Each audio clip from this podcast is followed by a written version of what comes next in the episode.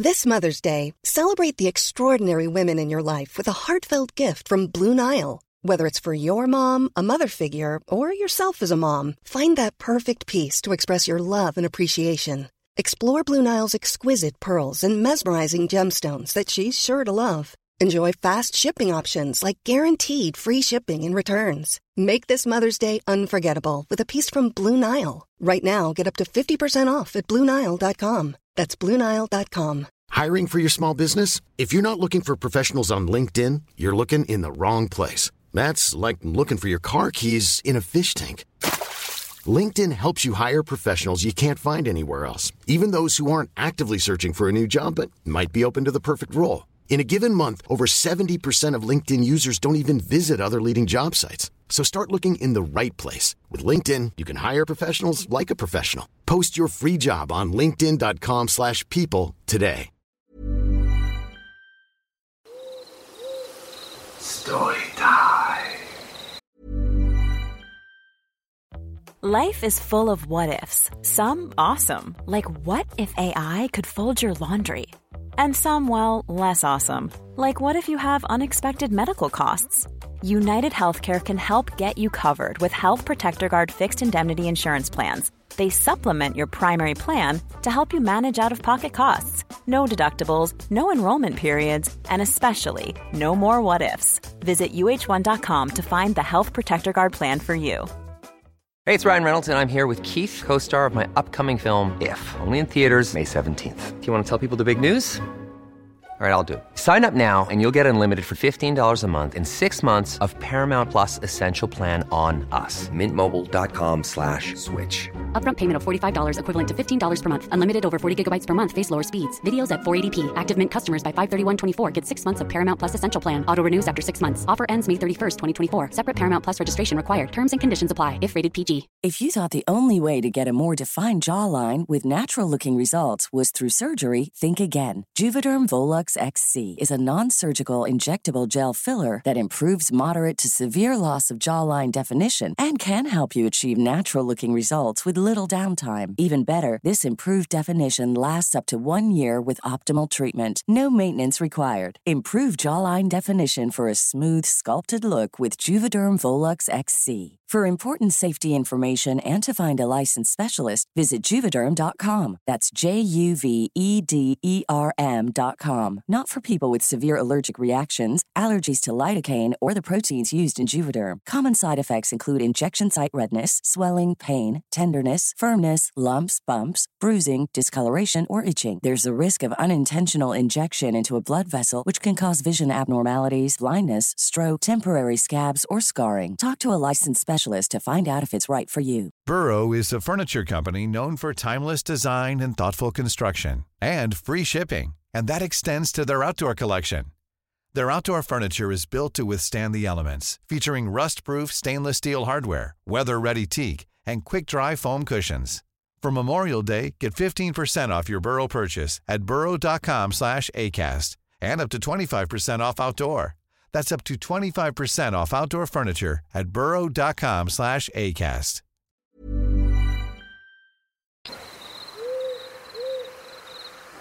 This happened about two years ago on October 27th. I do a lot of hiking and I wanted to share with you all what is without a doubt one of the strangest things that I have experienced while hiking. While on the way back from the summit of Mount San Jacinto in California, a fairly popular trail. Just as day was changing over to dusk about 4 miles and 2000 vertical feet, a good 2 to 3 hour hike, from the tram we spotted a woman dressed in all black flapper attire with the exception of a white scarf. This woman was in dress shoes and carrying a very nice beaded purse. She was walking very intently and at a hurried pace up the mountain. If you're familiar with the hike it's at the top of the Wellman Divide. Nearly without words I asked her if she was lost, to which she replied. I'm on the trail aren't I? Her face looked gray and her lips were sort of blue, it was pretty cold outside. So as quickly as she had passed us she was gone. My friend and myself looked at each other like now we have seen everything. After conversations with other hikers on the way down that had also seen her, I was kiddingly remarking that I was sure we had seen some sort of ghost. Looking for a lost love much like the mysterious lady in black story folklore. It was a truly bizarre experience. About an hour later we were resting at Round Valley and we saw her again. Keep in mind this is literally in the middle of the forest at 9,000 feet elevation. A good two hours hike from anything and the temps were around 35 degrees. The fact that is so close to Halloween was not lost on me either. At any rate I make no claims of the supernatural, but I'm not ruling it out, but I thought everyone might enjoy the story and the pictures of this truly strange encounter.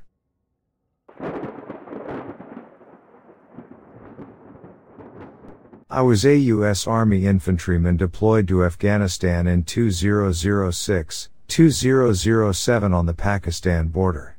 I spent the majority of my nighttime deployment sitting outside of the FOB in mounted OPs because the CO thought if we did this then the enemy wouldn't move at night. Which was ridiculous because nothing happens at night over there. Seriously, they don't have street lights or electricity so unless it's a full moon you could trip into a wadi and break your neck, but anyway. So I spend 16 months over there taking turns sitting in the turret of the truck staring out into darkness, one eye seeing green from NODs and the other seeing nothing from the pitch black. I got very accustomed to viewing the world this way and if anything moved my eyes would pick it up instantly. Most of the time it was dogs or sheep or whatever so no big deal. So eight months in, I lose one of my best friends to a landmine. One of the shittiest days of my life. Us being infantry, we got about two hours back at the FOB to try to comprehend what just happened before the CO sends us back out on patrol, yay. So I'm sitting there in the turret staring out into the darkness as usual thinking about the things that had just gone down. So obviously my mind isn't in the best place. Regardless, as I am staring out into the darkness my non-night vision I catches some movement off to my right and I distinctly see the silhouette of a person. This person is moving around the outside of our perimeter and I figuratively shit my pants since this hasn't happened at all during my time there. So naturally I snap my head towards the movement to get a good picture of this person with my night vision to attempt to figure out what kind of crazy local villager is trying to get shot. Nothing is there. Creepy as F. So I figure I'm just stressed from losing my friend and calm myself down and settle back in for the rest of guard duty. So I go back to looking straight ahead and sure as shit as soon as my eyes get back to 12 o'clock I see movement again out of my peripheral.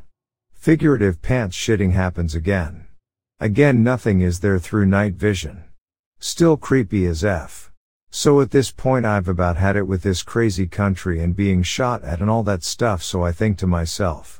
Okay F it let's see what happens so I turn my head back to 12 and watch out of my peripheral vision and I distinctly remember the shape of a person walking around the outside of our perimeter. I can only see this dark figure when I'm not looking directly at it but like I said at this point I have no FS left to give, so I sit and watch. As I sit and watch I get the feeling that I know the figure who is patrolling our perimeter. And I am filled with the thought that as was my buddy who we had just lost earlier that day. Creepy instantly turned to comforting and I sat and watched the movement as long as I could. I still to the day believe it was him. So that's my story.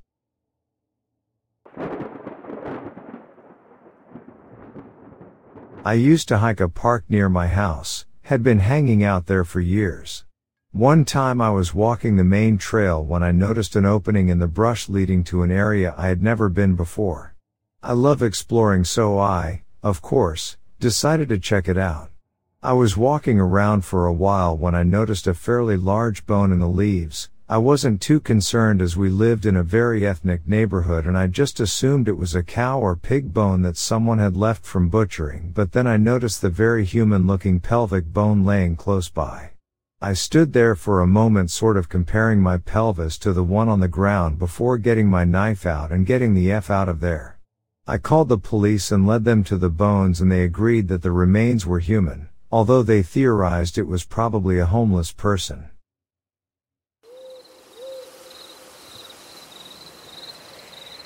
I had been working as a forest ranger for almost five years. A ranger's day could consist of anything from collecting firewood to tracking down missing hikers. And my day began like most. I would wake up early, walking into work and grabbing my binoculars. As I was about to drive out of the forest, I got a call. That day, I was given a new assignment. I met up with another colleague, a fellow ranger, and we went to the center of this area where somebody had been reporting hearing strange screaming coming from around a cave system nearby. My partner and I decided that I would be able to handle it by myself. He had other things to do, and this was just another run of the mill investigation for me.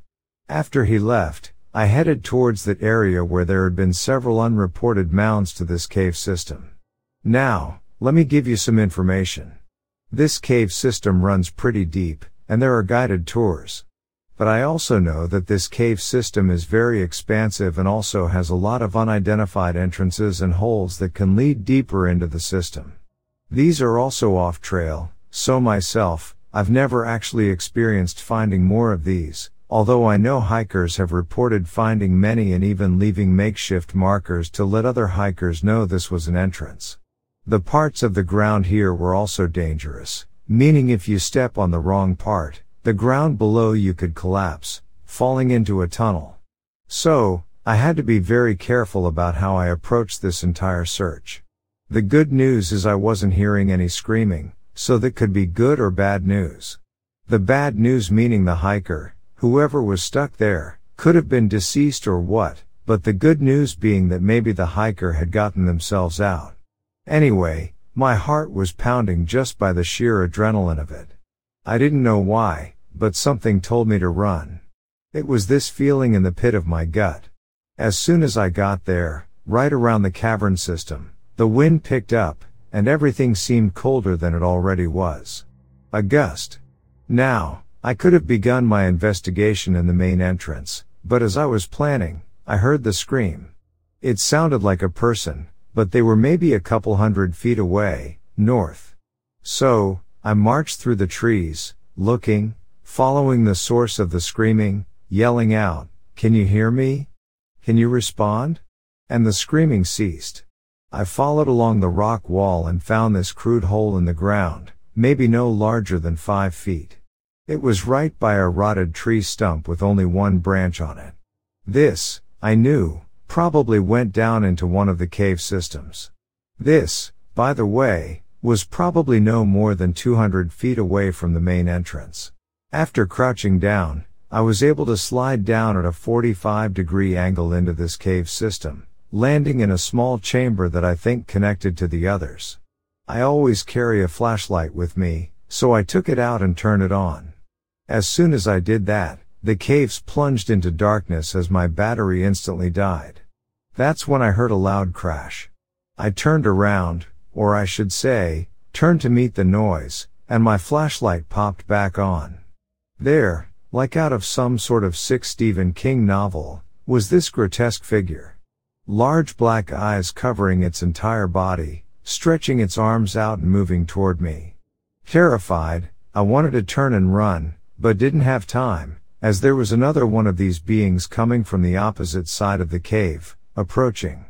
I turned as fast as I could and fled up the 45 degree incline about the cave.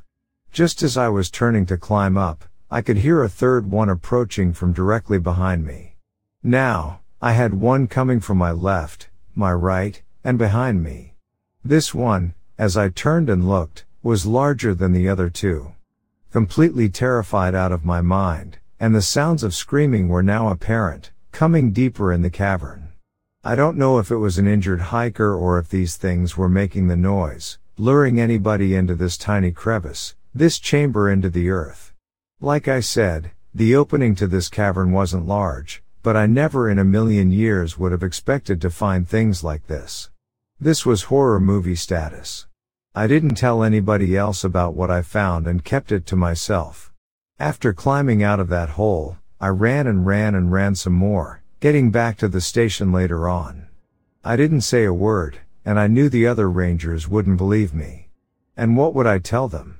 That I found a cave full of half arachnids, half creatures?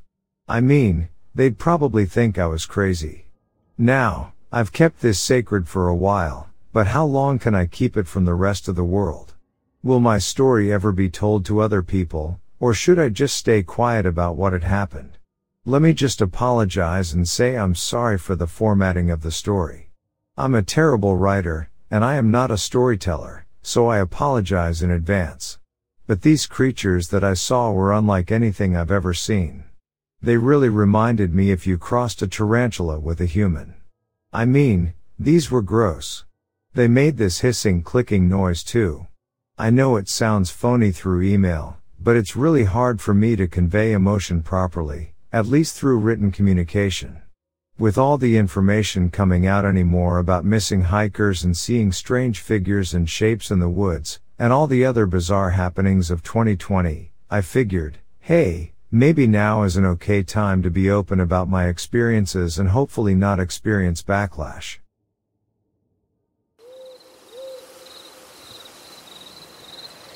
My name is Officer T. Williamson, and I'm currently an officer in a small town east of Phoenix, Arizona. My encounter involves an online report that I had read from a man who goes by the name of Ken. The report detailed how he and his family have been being harassed by what they believe to be a demon for almost three years now. Mr. Ken begins the report by describing the very first encounter he had with this evil entity which occurred back in the fall of 2013 at their home in Arizona. While nobody else was around except for his wife, who at the time was taking a shower, he explains that out of nowhere, he hears her scream from upstairs. So he runs up there to see what's wrong, only to find her standing there frozen with terror written all over her face, staring into the nothingness. When he asked her what was wrong, she described a tall, dark figure standing in the corner of their bedroom right outside of their bathroom door. Mr. Ken claims that when he looked in the same corner, all he saw was a pitch black void where the figure had been standing, which caused this intense feeling of dread to come over him, made him feel as if death were staring him into his very soul. He told his wife there's nothing there, let her out of the bathroom for fear of her safety, after she clearly voiced concern about going back into the room, and with it still being very present, she had a hard time even going back in there, just turning off the shower. Ken then explains how throughout the next three years, this entity would go on to harass the family, manifesting in just about a different form every night. Whether it be the same dark figure or sometimes this evil looking gnome creature with red eyes, and another time he claims it appeared as a spirit made of pure fire.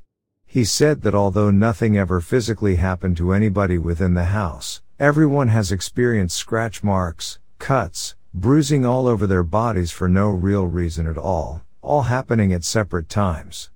Ken, too, claims that whatever this thing is, loves to stand outside the bathroom door while people are showering and appears to be immune to things like crosses or crucifixes or even holy water. Going deeper into the report that I read, it didn't go into too much more detail about this entity, but from what Ken did say, it sounded like this was a type of spirit that takes the form it believes will frighten its victim the most, a shape shifting spirit.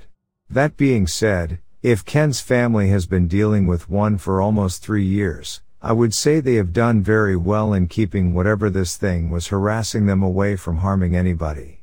I'm not sure why this thing chose to show itself now after all these years, but maybe something happened recently to make it think attacking them might be possible. It also makes me wonder whether or not whoever wrote this report actually recorded everything their demon did throughout all the years and left that stuff out when writing about it just in case anybody reading it decided to call them out on their story. I don't think what Ken has been experiencing was either a demon or a boggart, but an entity that he and his family unintentionally invoked by possibly playing around with some kind of occult paraphernalia, which caused a ritualistic nightmare spirit to cross over from the spirit realm into their home, which they then failed to send back. If this really did go on for three years straight, I would say whatever is going on with their house definitely falls under the paranormal category instead of something rational. Like waking up at night and scratching yourself with your eyes still closed because you were dreaming about scratching yourself when, in reality, you're just moving around in your sleep due to maybe a medical condition or maybe even suffering from sleep paralysis. Sometimes you just have to take people who claim they are being harassed by something invisible with a grain of salt. I mean, even if it is real, there might just be some sort of logical explanation of what's going on that they possibly haven't thought of yet.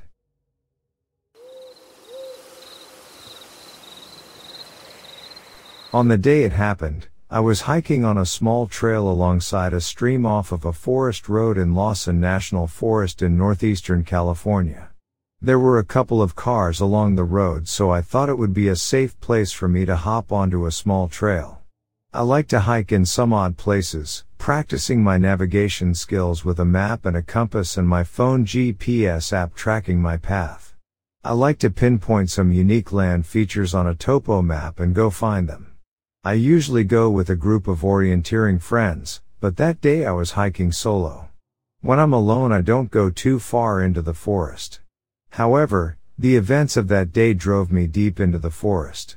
The stream was rather small compared to the actual stream bed which was odd considering there had been a decent snowfall over the winter.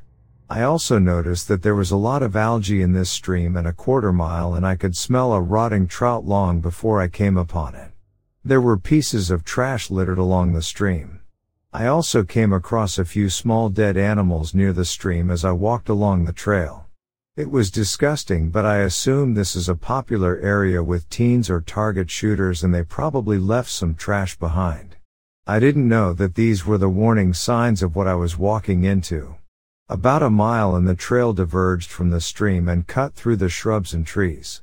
I was close to my destination. A spot along the stream that looked like it could possibly have a small waterfall.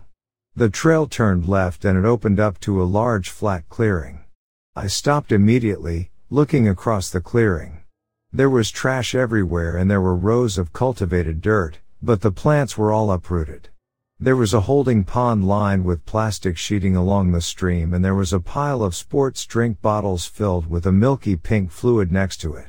Along the edges of the garden were what looked like homemade spike strips, boards with nails driven through them. I could smell the distinct odor of marijuana in the air. This was an illegal growth site. There had been enough news reports about what happens to people who come across these illegal growth sites for me to know that I needed to get away fast. I turned and I ran into the shrubs on the opposite side of the trail. Hiding behind a crumbling tree stump, I checked my map to make sure I was heading into uneven terrain where I would be unlikely to find another garden. The cars at the trailhead likely belonged to whoever was maintaining this garden, but since they weren't at this location, they were probably at another. I started to stand up but dropped back down holding my position when I heard a pair of male voices talking in Spanish. I recognized a few words like mountain and up when they were talking and they kept repeating grand. Grand. When their voices faded away, I quietly started to go in the opposite direction, putting distance between me and them. The map indicated that if I kept going east, there were no streams and there would be some decent elevation changes. But afterward, there was a forest road I could follow. I walked straight through maintaining an eastbound path for half an hour until I heard a soft wailing sound coming from the left of me. I stopped dead in my tracks. It sounded like nothing I'd heard in the forest before. It didn't sound like an animal, it sounded human. I could smell a strange odor in the air and I noticed some long tracks on the ground that looked like a bear double step. But one side had splotchy blood in it. I grabbed my bear spray and knife out of my bag and stood still, looking around for the source of the noise.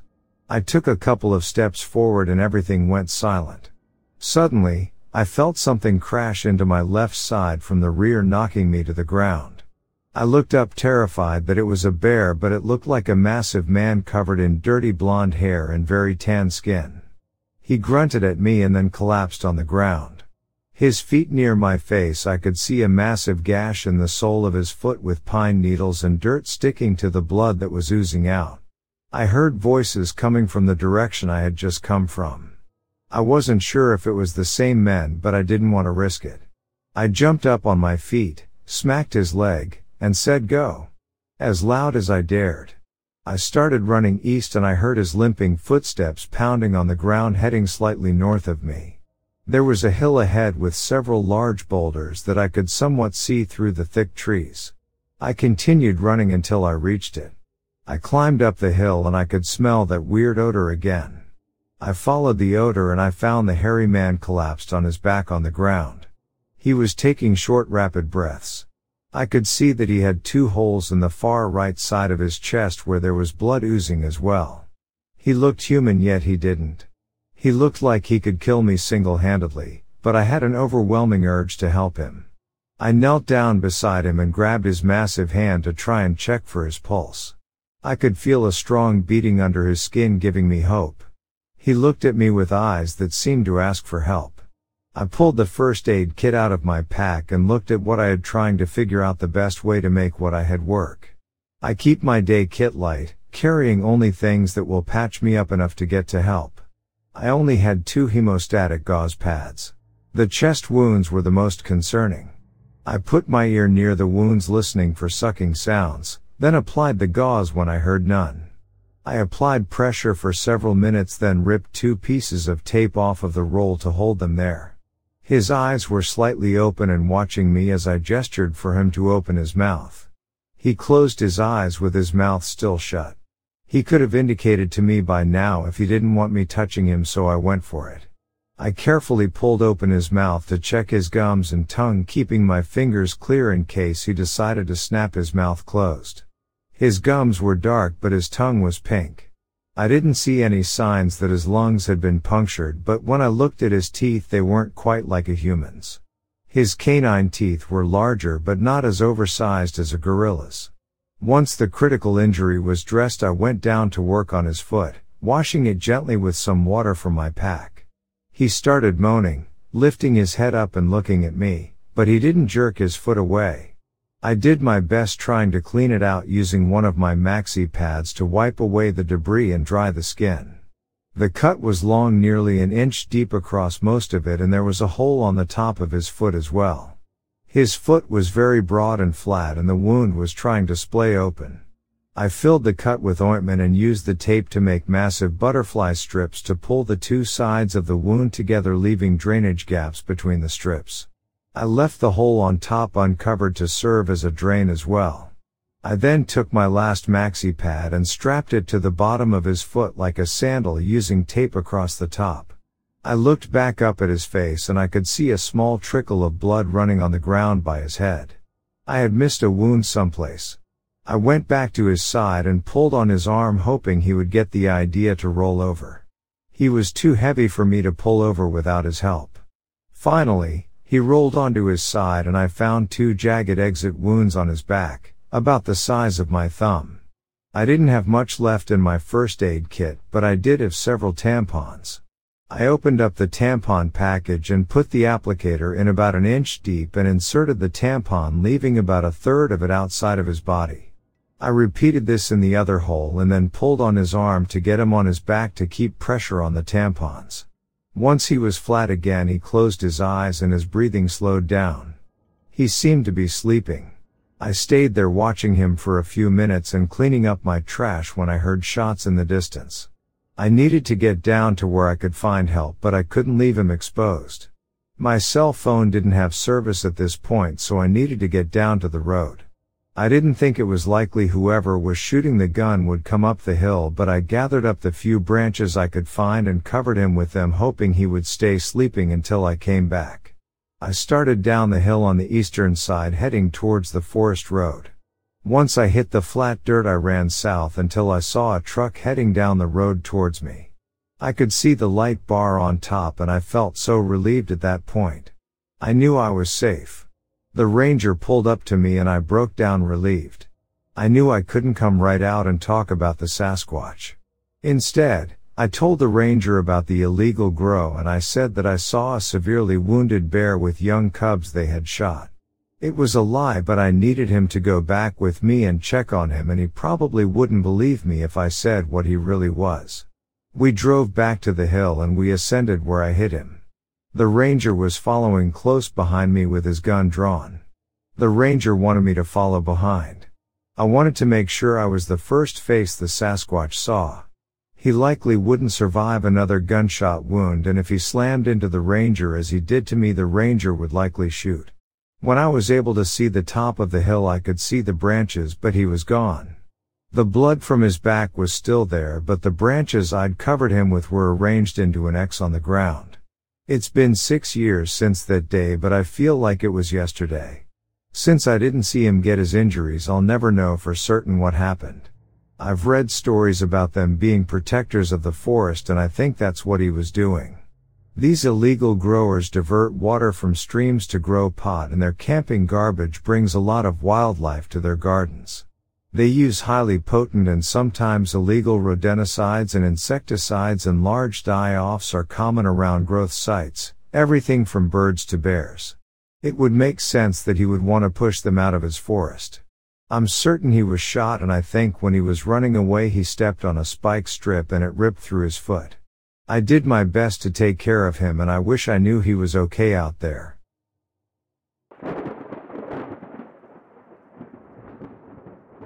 I was a field engineer doing software installation and commissioning on telecom equipment controllers.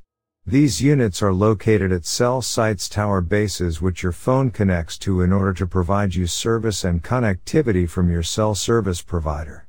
A lot of these towers are in very very remote places.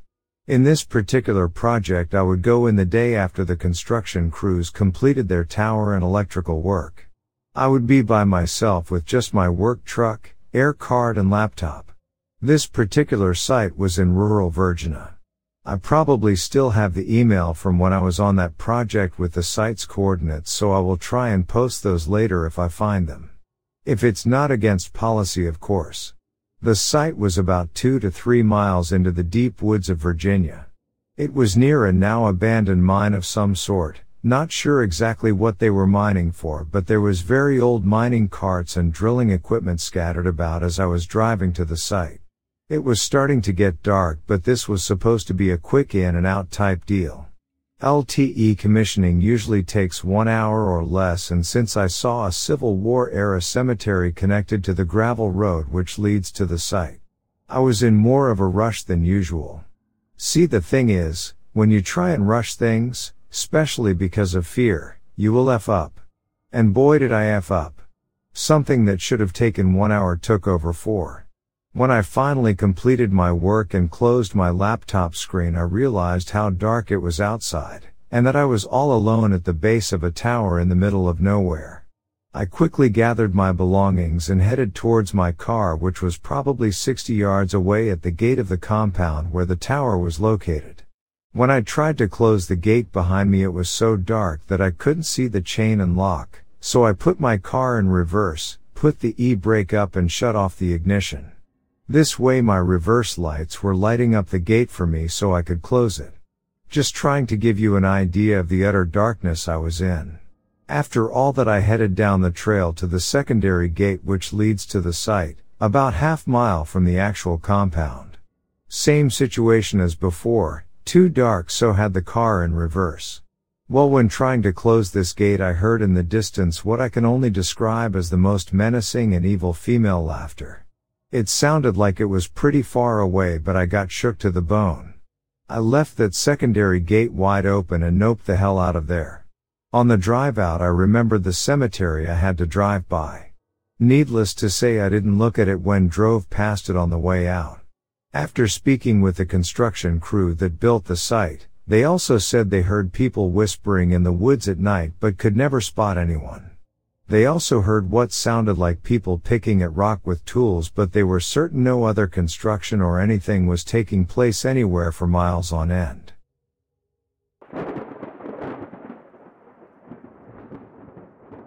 The beast was never clearly seen, but around 1992 while hunting a swamp just before dark here in Louisiana I was stalk hunting while wading through knee-deep water. I saw water movement through some very thick hedgerow-like brush. At first, I believed it to be ducks so I sneaked up to the edge of the brush for a clear shot, but when I got there I could see movement through the thick brush six feet over the water, and at the same time there were small wakes in the water coming through the brush every time it moved. I was less than 10 feet from this animal and I could hear it sniffing the air.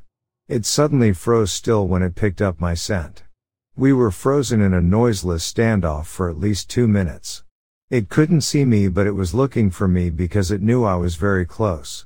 I knew this was something weird and my situation wasn't good, so while mostly hidden I slowly and quietly over a minute or so replaced the bird shot and my 12 gauge with 3.3 Magnum 000 buckshot. When I raised my gun to ready fire it saw me, and when it did I believe it thought that I was closer than it expected because that thing screamed like a wild hog being killed x10, very hair-raising loud. It then suddenly leapt several feet out of the water and about Even when we're on a budget, we still deserve nice things. Quince is a place to scoop up stunning high-end goods for 50 to 80% less than similar brands. They have buttery soft cashmere sweaters starting at $50, luxurious Italian leather bags, and so much more. Plus, Quince only works with factories that use safe, ethical, and responsible manufacturing. Get the high-end goods you'll love without the high price tag with Quince. Go to quince.com slash style for free shipping and 365-day returns. about 12 or so feet out into deeper water of about 8 to 10 feet deep. In that instant when it jumped I could see its back or something slightly above the brush, it had spiked hair. When it landed in the water it sounded like a 300 plus pound animal splash, it remained underwater until it reached the other side of the slough, when it came out on land I couldn't see it. I then made a huge circle around the animal to try and cut it off in an ambush. I wasn't really scared because even though it was God knows what, I knew I scared it more. I mean I sneaked up less than 10 feet of this thing and it had no clue I was even there until it winded me. Besides at that range, a 12 gauge with that load of shots is like being shot 10 times with an AR-15 in one spot. A 12 gauge load like that can put a hole the size of your fist through a wild hog, that's an animal that is one of the toughest hides on the planet. There's nothing on this earth that will survive very long with a rib cage shot from that load at that range. I knew this already, that's why I give chase. Anyway, I tried ambushing with no luck, I wanted to continue hunting it, but all I had was a small pocket light and it was only about 10 minutes before total darkness. Before I set out of the swamp I looked and found its tracks. I found canine-like tracks about 4 to 5 feet wide and 6 to 7 foot long. They were bipedal tracks set about 6 feet apart due to the animal running. There's a lot more to the story but I will leave it at this for now. I gathered enough info about this animal over the years that I'm convinced it can be hunted and killed. It walks on two legs and has canine, like feet, so it's whatever you want to call it. I just know it exists, and I see it more as an animal than a monster.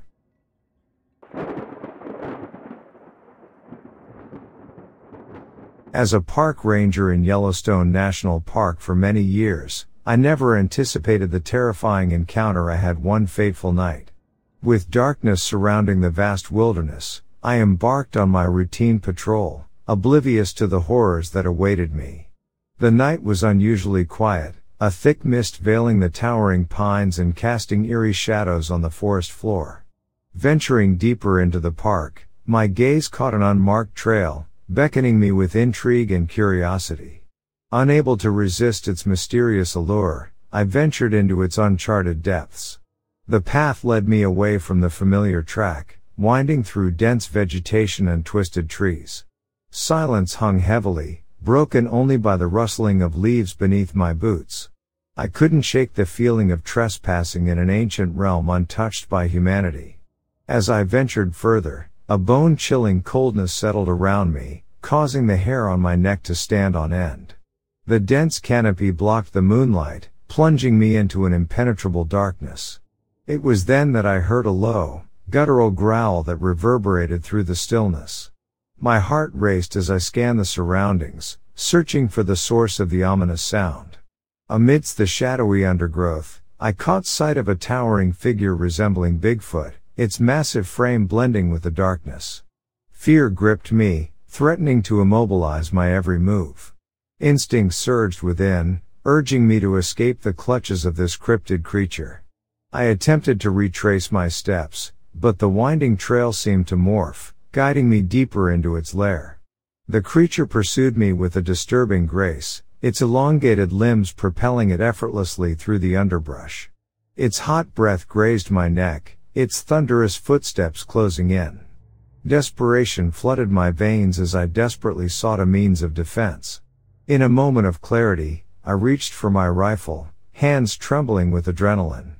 With unwavering determination, I aimed, fired, and unleashed a flurry of bullets at the advancing beast. It howled in pain, an otherworldly cry that reverberated through the night, before vanishing into the depths of the woods. Gasping for breath, I collapsed to the ground, overwhelmed by the weight of the encounter. Sweat drenched my brow as I realized the magnitude of what I had witnessed. The memory of that cryptid creature lurking in the darkness would forever be etched in my mind. Yet, as I sat there, shaken and alone, a nagging thought consumed me. Who would believe my account?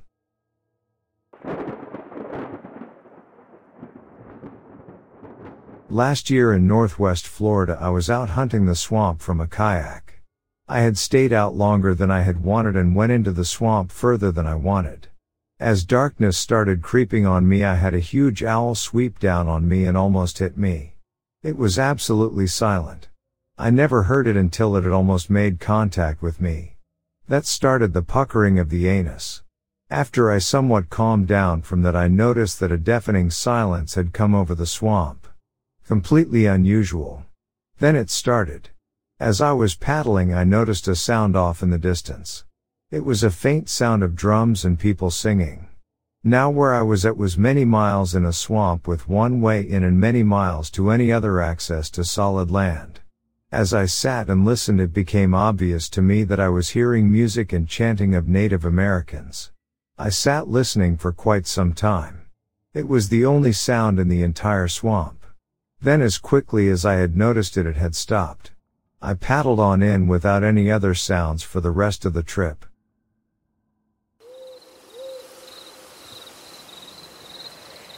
Some years back I was out deer hunting in southern Illinois. As usual, I was up and in the field by 3.30 am. I had scoped out my spot the day before and taped off some trees with fluorescent tape to help guide me through the dark. Well, that plan didn't work for shit. So here I am, walking around this forest in pitch blackness. I thought for sure I knew where I was going, but I got myself all turned around. I was in my teens at the time, so I slightly began to panic. Thankfully, my pops taught me that if you ever find yourself lost in the darkness of the woods, just pop a squat and stay there until dawn. When dawn broke, I was able to see my deer blind was only 10 or so yards from where I was at. It's not necessarily creepy, but that feeling of being totally lost in unfamiliar woods is extremely nerve wracking.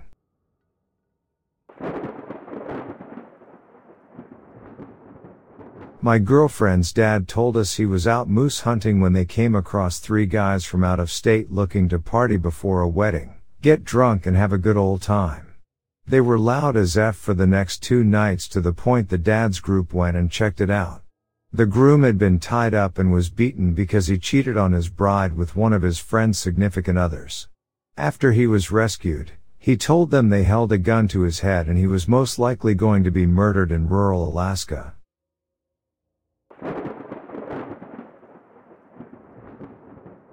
This story almost belongs on No Sleep, but I swear it's real. Hiking along a section of the PCT with my aunt and dog after three days we found ourselves at an impassable river crossing with the dog and have to head back. Reluctant to go over the mountain passes we just did, we pulled out our map and find what seems to be an interesting trail through the Ansel Adams wilderness to that will put us back where we started. We go to a resupply point, got some dinner and a shower, and ask if we can get a four-wheeler ride up the road to the trailhead. They say nobody goes up that road and we couldn't get one, but a man on vacation with his family offers to help up out. We drive about two miles up the road and it proves to be so washed out, it becomes impossible to drive further so we thank him for his help and continue on foot. We walk another three miles or so to the trailhead and find it completely destroyed by fallen over trees and it looks like no one has been there for decades. Turns out this was an old logging road used in that area before it became a wilderness area 50 or 60 years ago. So we start hiking down the trail another four miles until we camp for the night. Along this trail we see nothing but bear tracks and deer tracks, no people tracks, horses, or anything. We even stumble on a bear in the middle of taking a dump on the side of the trail and scare him off. From our camp the road or trail gets really tough. It was about six miles of climbing over giant fir trees one after another. We finally reached an opening and followed it for about another mile until amazingly we couldn't believe it, but we came up on a two-story building way out there in the middle of nowhere, 15 miles from the nearest people and 50 from any civilization. This place was super eerie. The house was straight out of the Blair Witch, and it must have been there since before it became a wilderness area. This where thing got weird. We found a sign here for our trail that pointed directly into thick brush and bushes. This is when we knew we were a little screwed. We decided that we should just go for it anyway. We were too far to turn back now and luckily we had a GPS to help guide us even without a trail. So we go through the bushes and follow what used to be a trail. We get about another mile or so down the trail before I notice barefoot human prints. Let me remind you that I've been seeing bear prints and cougar prints along this trail the whole time. These were human. I put my size 11 hiking shoe over it and they were the same size and shape and asked my aunt if I was going crazy and she agreed it was human. We walked another 500 yards down the trail with human prints leading us to what looked like either a dump or a homeless camp. There was a tarp strung up, trash bags piled up, and garbage scattered all over next to the creek. Nope. F that. No more investigating this creepy place in the middle of nowhere. We just hiked as fast as we could continuing up the hill and away from that place as possible with the eerie feeling that someone was watching us for miles. We continued the way we did hiking with no trail for another 12 miles until we reached a maintained trail on the other side of the pass along some really pretty areas that probably haven't been seen in years. But seeing a homeless Bigfoot camp in the middle of nowhere was not one of them.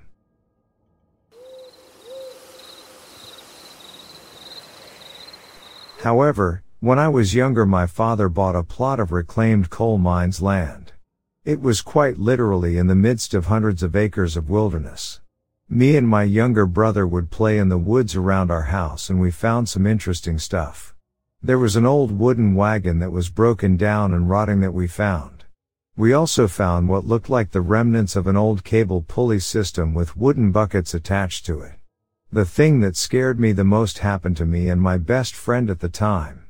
We were outside playing basketball when these shadowy figures appeared at the edge of the forest. There were four of them and they were completely black except for their eyes. It was like a pin prick through paper that when you shine a light on it the paper is the shadow and hole is this area of light. That's what their eyes looked like. They knew us by name and called out to us. They were calling us over to them. We ran away into the house and didn't come out for a long time. This happened when I was eight or nine years old and I guess I repressed it, but I kept having this memory of these shadow people and my friend. At first I thought it was just a dream that I'd had, but the memory was persistent. When I was much older, I believe mid twenties, I was with my friend and told him that I had a question that I needed to ask him. I told him that it was going to sound crazy, but it happened while we were playing basketball when we were younger. He instantly answered saying the shadow people at the edge of the woods. It completely threw me. He verified that it had truly happened without me really asking about it. It still shakes me to this day when I think about it.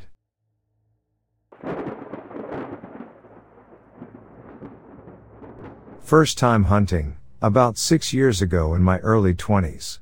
I was with two friends from high school that I hadn't seen in a few years.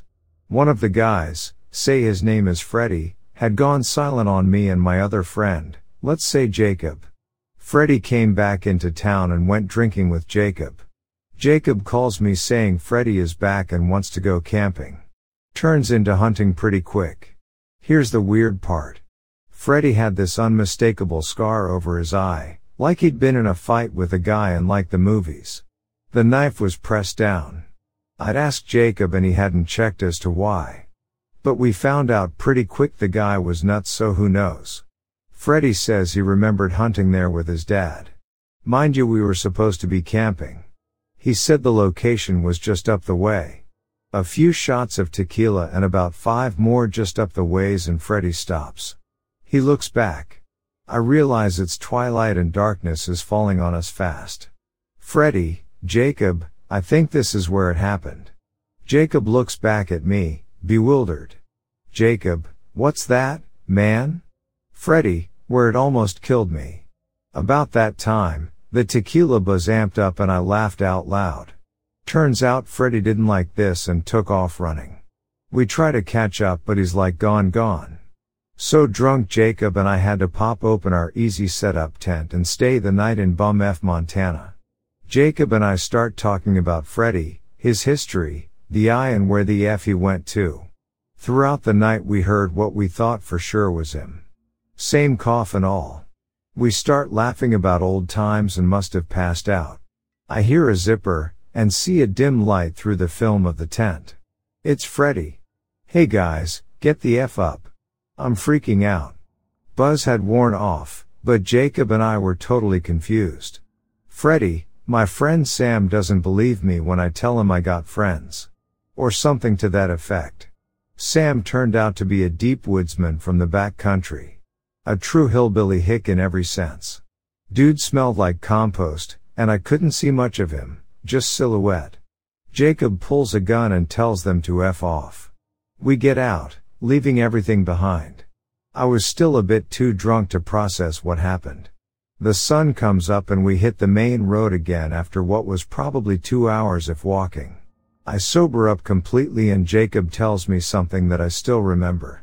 He said he never drank the tequila, only I did, and that when I started rambling all weird, he knew Freddy had slipped us something. Freddy never had a friend with him, turns out I hallucinated it. I guess he had slipped me something that made me hallucinate all the conversations and everything. The one accurate part I got right was Freddy had taken off running, but it wasn't long. He came back, telling Jacob he let us out there to hunt us and wanted us to run. Jacob pulled his gun he had packed, against my wishes, and freaked old Freddy out, and he ran off for good. It was a rough end to what was a decent friendship in school.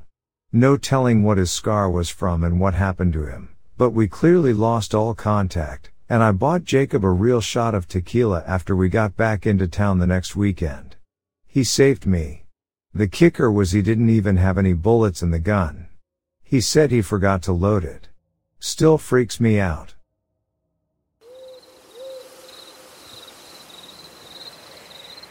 A few years ago my wife and I were living near Laneville, Texas which is located in Rusk County on Farm to Market Route 225. My wife loves gardens and we always had a chicken pen. Our adult children enjoy the garden produce and the fresh eggs from our hens. We lived this way for many years after we moved there in 1981. We had no intention of ever going back to the big city. The incident that I'm writing about happened in 2015 and it signaled the end of our chicken business. Each morning I have to walk down to the chicken pen that was 150 feet behind our house. After I fed the chickens and checked their water I headed back to the house to eat breakfast. I had guns but I never carried one around our own property. At that time we had a terrier who went everywhere we did. She had never shown any inclination to be afraid of anything, but on this day I was in the middle of my chores when the terrier stopped dead still. She was fixed on something beyond the tree line behind the chicken pen and the hair on her neck and back stood straight up. She was frozen in place and didn't move a single muscle. I shifted my gaze to the tree line and what I saw caught my breath. I knew I was looking at something I had never seen before. This thing apparently had been walking just outside the tree line and it stopped when we did. It seemed to be the size of a wolf. Its head was light gray and there wasn't a single hair on its body. Its rear legs made it appear as though it could easily walk on all fours or stand upright like a man. The tail was the same length as its body and from where I stood it looked like a dog until it turned revealing a head that looked more like a feline than a canine with similar short pointed ears. The eyes were something unworldly. They were bright blue and bored into us for about 15 seconds showing no sign of fear. It then turned and walked to the woods and out of sight. I tried to make sense of what I had just witnessed as I hurried and tossed the chicken feed into the pen. I realized that the terrier had already hightailed it back to the house ahead of me. Over breakfast, I told my wife about the encounter, and from that day onward, the terrier would not go near the chicken pen unless she was with me. Even then, she stayed behind me, always watching the woods. I did too. It's strange how random things can suddenly make sense once you see a connection. A few weeks later, a feral dog got into the pen and was trying to kill a chicken. I was going to gather eggs and ever since the strange encounter that day I had begun carrying a rifle with me. I shot the dog, got a shovel, and dug a hole behind the pen. The feral dog was the size of a large collie and must have weighed 80 or so pounds. I had to drag the carcass to the hole and roll it in. After burying the dog and securing the pen, I went back to the house and that was the end of it, or so we thought. Two days later, while feeding the chickens, I noticed something odd behind the pen. I walked around to take a look. What I found was a hole two feet across right where I had buried the dead dog and the carcass was gone. There were no drag marks so whatever it was, it was big enough to pull the body up out of the dirt and carry it off without leaving a trail. I searched all over the back of our property and never found anything that would suggest some sort of scavenger was at work. My wife and I were the only ones who knew what I had buried back there. The next morning, when I went to feed the chickens, it looked like a crime scene. They were all dead and their headless remains were scattered about the pen. The rooster had been tossed 20 feet from the ground into the top of a persimmon tree. Oddly enough, given the scale of the carnage, there was not a single drop of blood anywhere. The gate was latched and there was no hole in the fence or signs of something that gained entry by digging under the fence. But the killer had left some evidence behind. There were footprints and deep gouges made by three long claws that were estimated to be two and a half inches long. I drove over to my neighbor's house and asked him to have a look at the tracks. He was a hunter who was born and raised in the area, but even he was stumped. He suggested we call a friend of his who was a constable and another long-time resident. He looked at the tracks and examined the dead chickens. After he noticed the dead rooster dangling in the tree, he warned us not to go out at night without a gun. We decided not to replace the chickens. Not long after that incident, we moved to another location. We just didn't want to cross paths with whatever was lurking around the property.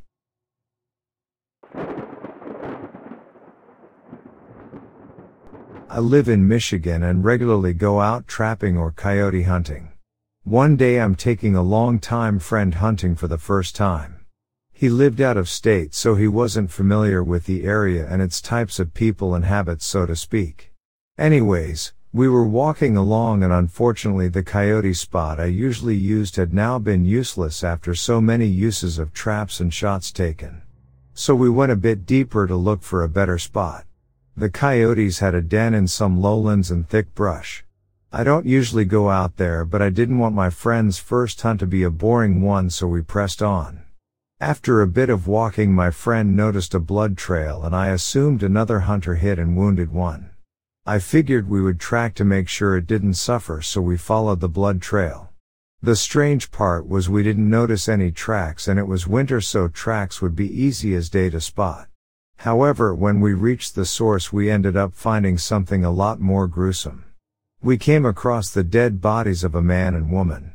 The man had a crossbow bolt in his stomach and looked like he had been stabbed. The woman was stabbed much worse and looked like she had been quote sexually used. Needless to say we called the police. I've never been back to those woods since and now when I got out I wear body armor underneath my vest and always go with a partner.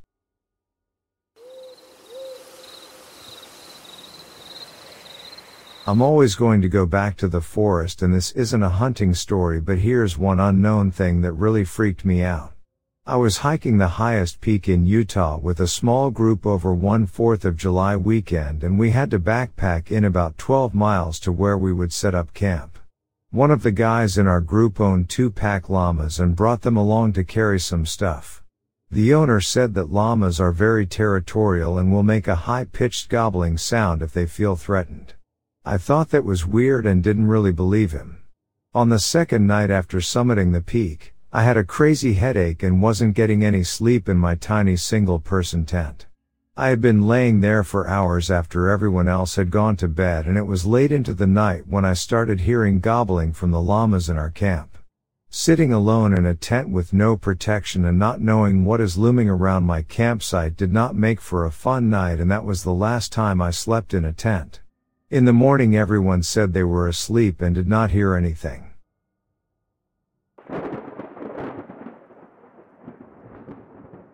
I was 61 years old when I had the most unusual encounter of my life. I'm an unassuming man, steady and phlegmatic, with a thick brush of white hair and a craggy outdoorsman's face. I enjoy a pint and a dram, but I never indulge when I'm working. I've spent my entire adult life working as a forester in the Dechmont woods located in Livingston, West Lothian, Scotland. On the morning of Friday, November 9, 1979, I set off with my red setter Lara to check the woods on Dechmont Law for stray sheep and cattle. It was a damp day, and as I parked the van and set off down the forest track, the noise of the Edinburgh Glasgow motorway was muffled by the thick, dark fir trees. The dog ran ahead, and my trudging Wellingtons made the only sound. Then, as I turned a corner into a clearing filled with light, I saw it, an unidentified flying object, UFO. The object had a dark gray color, and its texture was like an emery board, with small brighter highlighted areas against a darker background. The appearance of the exterior seemed to change, as if the UFO was attempting to camouflage itself. I estimated its size to be around 18 to 20 feet in diameter and about 12 feet high. It looked as if it was mounted on a ring, resembling a hat with a brim. There were also protruding stems topped by propellers on the outside of the craft. Nothing on the object was moving at the time. Suddenly, two small spheres rushed at me. They were like miniature versions of the large craft, making a sound as they approached, with spikes on the outside making contact with the ground. They stopped by my side and attached themselves to my trousers, dragging me back toward the UFO. I was overwhelmed by an extremely strong smell, causing me to struggle for air, and I soon lost consciousness. When I regained consciousness, the UFO and the smaller spheres were gone, but Lara, my red setter, was still with me. She was unsettled, running around and barking madly. As I tried to call out to her, I realized I had no voice. I couldn't stand either. Eventually, I crawled back the way I had come for about 300 feet. Gradually, I was able to stand up and walk back to my pickup truck. I attempted to contact the forestry headquarters using my two-way radio but found that my voice had not yet returned. I tried to drive back home in my pickup truck, but it got stuck in the mud. So, I began the long walk back to my house, which was approximately a mile away, and finally arrived at 11:15 a.m. My entire experience had lasted just over an hour. By the time I reached home, my wife was shocked to see my condition, covered in mud with torn pants. I began telling her the story of what had happened. She wanted to call the police, but I was against it, considering the subject matter. However, I allowed her to call my job supervisor, Malcolm Drummond, and inform him about the incident. While she made the calls, I took a bath to clean up. Drummond, being eager to find out what had happened, called a physician and immediately drove to my house. He questioned me while I was still in the bathtub. We both agreed that there must be some kind of physical evidence left on the ground by either the craft or the small spheres, so we headed back to the area to investigate. However, Drummond couldn't find the exact location. Dr. Gordon Adams arrived and examined my condition. He found grazed areas on my left leg and under my chin, but no apparent head injuries. At that time, my body temperature, blood pressure, and other functions seemed normal. Adams called for an ambulance to take me to the hospital for a head x-ray and a counseling session. However, I decided to postpone the hospital visit as I had planned to visit relatives over the weekend and didn't want to miss the trip. Word of the encounter spread, and soon the press caught wind of it. By Sunday, the incident was known all over the United Kingdom, and within a week, it had gained worldwide attention. The story was featured in television documentaries, magazines, and books. Even the company I worked for erected a plaque at the site to commemorate the event, although it was later stolen. The local police, inexperienced in dealing with UFO cases, didn't discount my description of the incident.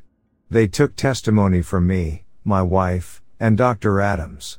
Due to the assault involved, they sent my clothing from that day for forensic examination. A cursory overview revealed torn pant legs at the hip area, and traces of a powder were found. However, it turned out that the powder was just maize starch transferred from the bag used to send in the trousers. The police also investigated any flights that might have occurred that day, but found no evidence of planes, helicopters, or any other equipment in the area. The ground markings, consisting of two parallel ladder-like tracks with holes, confirmed that something had been on the spot I indicated. I was well respected by people in the area, and there was no reason to believe I would hoax such an incident. I had a history of illnesses and surgeries, but there was nothing in my medical records suggesting head injuries or psychosis. I know what I saw, I insisted. My firm belief in my story led the police to open a criminal investigation for assault, making it the only such case in Britain arising from a UFO sighting. The investigation remains open. My neighbors, however, were more skeptical, and eventually, I decided to move away to an undisclosed address. Nevertheless, I became the most famous witness to aliens in Britain. My trousers were analyzed by psychics at spiritualist meetings, and on the anniversaries of the sighting, UFO spotters would gather in the clearing, hoping for another encounter. The aliens didn't stop there. Since that November day, West Lothian skies have been filled with glimmering disks, strange lights, and bouncing fireballs. The Falkirk Triangle now records around 300 UFO sightings a year, more than any other place on Earth. The Forge restaurant in Bonnybridge, where fireballs sail over the trees and wingless planes are seen in the fields, has become a hotspot. Some experts suggest that West Lothian may be a thin place, offering a window from Earth into another dimension. If we accept my account as true, I was abducted by something otherworldly for about 20 minutes on November 9, 1979. No evidence has emerged to disprove my story. I was respected by those who knew me, and I never sought to profit from my alleged experience.